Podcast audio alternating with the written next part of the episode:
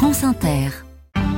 Le 7-10 sur France Inter. Il est 7h21 en toute subjectivité ce matin avec le journaliste et présentateur de l'émission Sur le front sur France 5, Hugo Clément, bonjour. Bonjour Nicolas. Hugo, ce matin vous nous parlez d'une énergie renouvelable qui prend de l'ampleur en France. Oui, c'est la biomasse, une énergie présentée comme verte.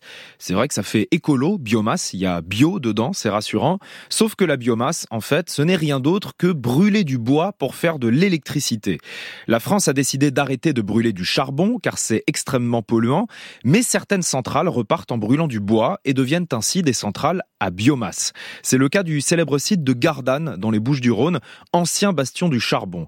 Quand elle sera à pleine puissance, cette centrale à biomasse sera capable de brûler 800 000 tonnes de bois par an. Alors on pourrait penser qu'il s'agit uniquement de déchets de scierie ou de branches mortes, mais ce n'est pas suffisant pour alimenter le site. En enquêtant sur place, on a découvert avec mon équipe que la centrale à biomasse de Gardanne brûlait aussi des arbres entiers transformés en copeaux.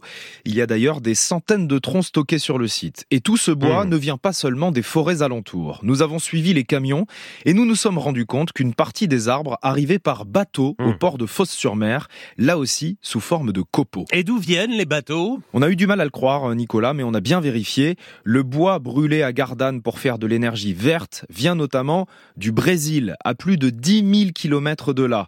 Selon un document interne de Gazelle Énergie, le groupe qui gère le site, la centrale de Gardanne peut importer jusqu'à 150 000 tonnes de bois par an de ce pays sud-américain. Et comment ces arbres brûlés en France sont-ils exploités sur place au Brésil? Là encore, nous sommes tombés de notre chaise en découvrant d'immenses plantations d'eucalyptus Mmh. dans lesquelles des ouvriers répandent du glyphosate entre chaque rangée pour tuer toutes les autres plantes. Ça commence à faire beaucoup pour une énergie soi-disant verte. Mais c'est quand même mieux que brûler du charbon, non? Eh bien non, à quantité d'énergie produite équivalente, brûler du bois peut même être pire pour l'environnement que brûler du charbon.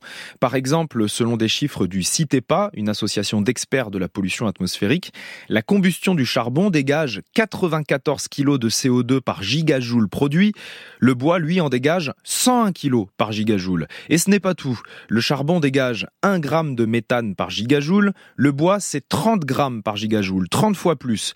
Les particules fines, pour le charbon, 1 gramme par gigajoule, pour le bois, 10 grammes par gigajoule. Les dioxines, pour le charbon, 10 nanogrammes par gigajoule, le bois, 40 nanogrammes, 4 fois plus.